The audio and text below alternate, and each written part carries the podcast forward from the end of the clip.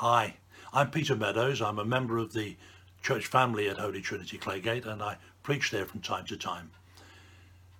There would have been a time in the past when, uh, if I'd have been cooped up in the way I am now, I'd have been giving thanks for the fact that at least I wasn't out driving and likely to be stuck behind a tractor.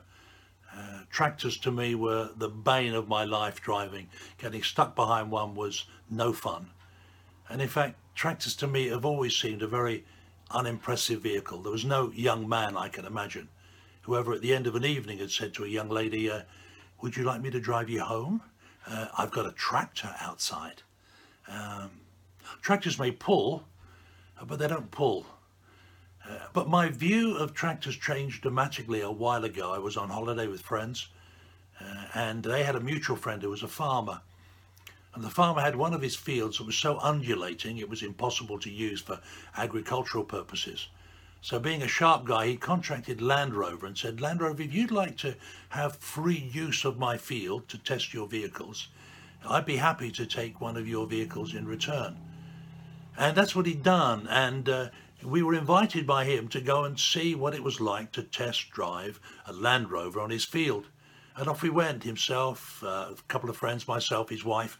And it had been raining quite heavily over the previous few days. So now this uh, this Land Rover was careering all over the place. It was exhilarating fun. Then he said, let me show you what it can do on a flat field. And his wife said, this may not be a good idea. And he said, no, trust me.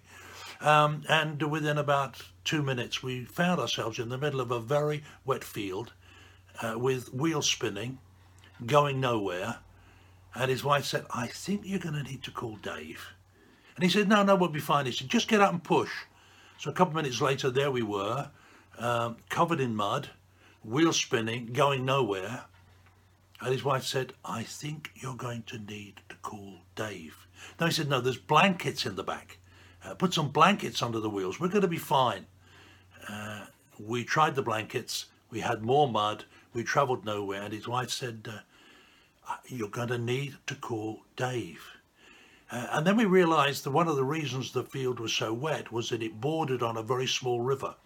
And the other side of the river, a crowd had now gathered, uh, doing the equivalent of mocking and jeering at the same time while pretending to offer advice. Then, my friend, the farmer said, uh, look, there's a tree. And he spotted just ahead of us was a, a tree. Not a big tree, but a tree. He said, if we put our chain from the Land Rover round it and lynch it back to ourselves, we'll be able to pull ourselves out by our own effort.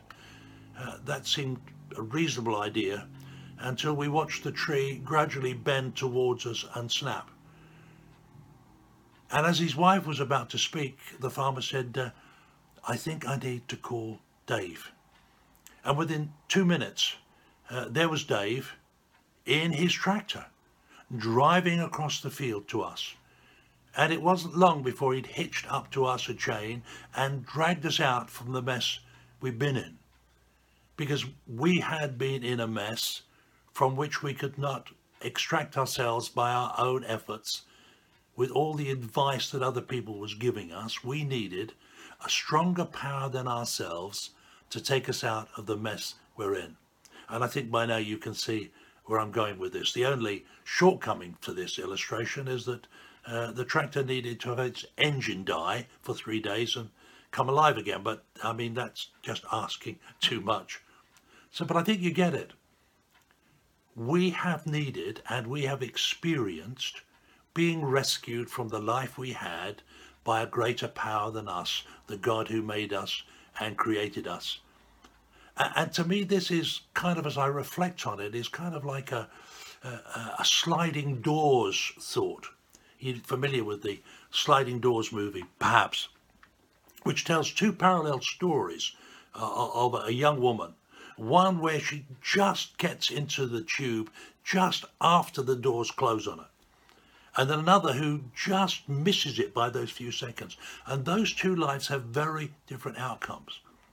And to me, I'm left saying to myself at this moment, supposing my sliding door moment had been that I had not been rescued, supposing I had not been lifted from the life I was in, and how different my future would have been now.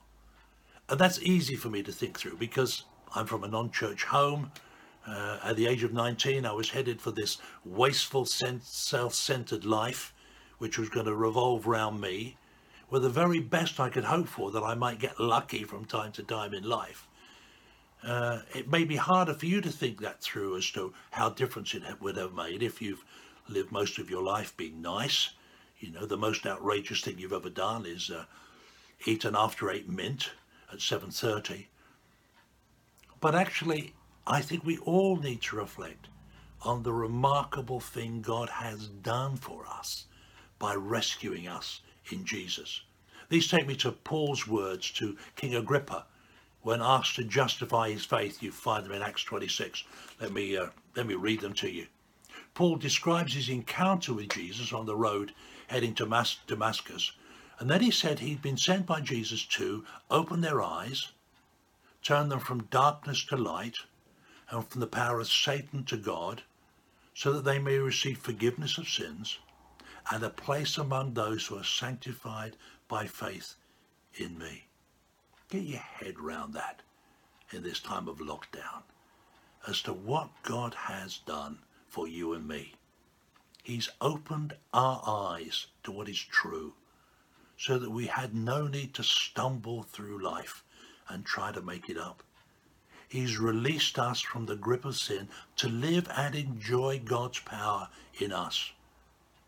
We've experienced forgiveness, the slate uh, wiped clean, and the intimacy and clear conscience and relationship with God that this brings. And he's made us part of God's huge and eternal family. Imagine missing out on that. And as we just go through the motions of keeping life together at this moment, I suggest we need to imagine what it would be like if that had never happened and give thanks for the fact that it has. We'd have still been stuck in the mud of life, wheel spinning, left our own devices, muddling through the best we could, when all we could have hoped for would have had a bit of luck on our side from time to time. In the same way that I see tractors in a new light, I'd encourage you and I to see God's work in our lives in a new light too. Will you pray with me? Father God, thank you that you have opened our eyes to what is true. We can live with your power and with a clear conscience and have a place in your eternal family. We thank you. In Jesus' name, Amen.